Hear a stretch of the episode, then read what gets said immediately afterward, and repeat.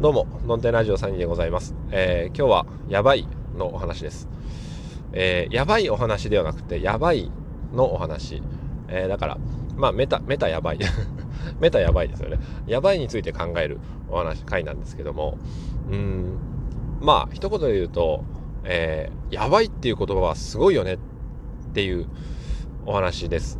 うん。で、こう言うとよく、あの、やばいって、何あの若者言葉的なまあ今までこそ市民権を得ているけどもやばいっていうのはあの若い人が使う何て言うんだろうまあ語彙語彙を創出した、えー、人が使う言葉みたいな、えー、日本語の乱れ批判としてやばいが挙げられることが多いと思うんですよ。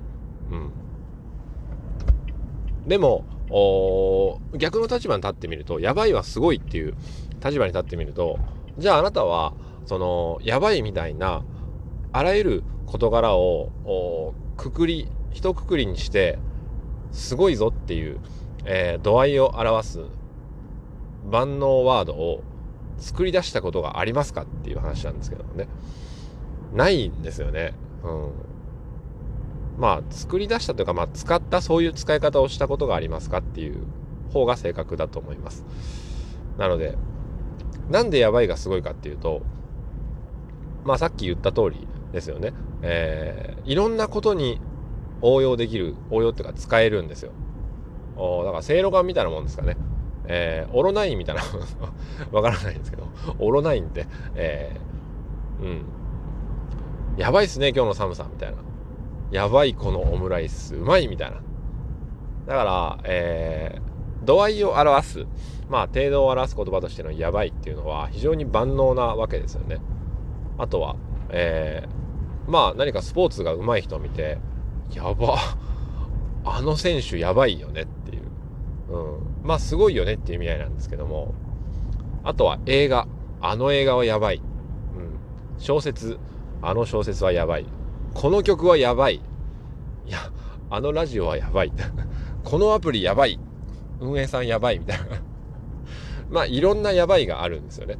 でも、そのやばいって一言で言った後に、補足として、えー、人は何かを話をすると思うんですよ。多分。うん。わ、やばいっすね、今日。めちゃめちゃ寒くないですか？って言うじゃないですか。だから、あの、最も、危惧されるべきことは、本来、えー、日本語批判というかね、あの、乱れとして危惧されるべきところは何かっていうと、やばいが使われてることではないんですよ。やばい一言で終わらせる、うん、会話の方がやばいと 思うんですよね。うん。だってそうなると、何がやばいのかが、えー、わからないからですよね。まあ、二人の中では通じてるのかもしれないですけども。うん。でも、あのー、言うほど、その日本語会話の中で、やばいだけで完結しているパターンってあんまないと思うんですよね。あの映画マジやばいっすよっ、つって。どんなところがやばいのって言った後に、えー、そのやばいについて、いや、実はね、あの、俳優のなんとかかんとかがね、こういうセリフが、こういうシーンがあるんだけど、あそこのアクションシーンがすごくってさ、みたいな。そこをちゃんと説明できる人は、えー、感情まあ、自分の感覚を表現するのに一言やばいっていう言葉あをチョイスしたに過ぎないわけですよね。だからやばいっていうのは、あのー、まあ、とにかく、その、言葉にできない、えー、感覚、だからイコール、言葉にならないぐらいすごい、えー、という感情を3文字で、えー、表したものがやばいなんですよね。言葉にならない、できないほどの感情を一言で表すのがやばいなんですよ。うん。で、えー、だから何て言うんだろう。先にまとめて後から説明するみたいな。うん。で、日本語って、だから、やばいはあの、英語的なんじゃないかなと思うんですよね。うん。やばいは英語的だと思う。日本語って大体、うん、高校校でね、あの、クラムボンは笑ったよっていう話があったりとか、えー、して、で、最終的にじゃあクラムボンってどんな話なのっていうまとめるに入っていくとか、あいう、よくわからないんですけども、違う、日本語の会話ですよね。うん。僕はだからこう思うんですよ。こう思うんですよ。だから、だから、だからこうなんですよっていう、えー、よくあるあの結論が後に来るっていう話ですけども、うん。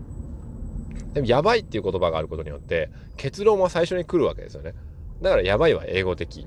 うん。やばい。なんでやばいのか、こうこうだからやばいっていう。うん。そういう意味合いでは、やばいっていう言葉は非常にあの日本人の語順をちょっと変えてしまうような、えー、ワードなんじゃないかなと思いました。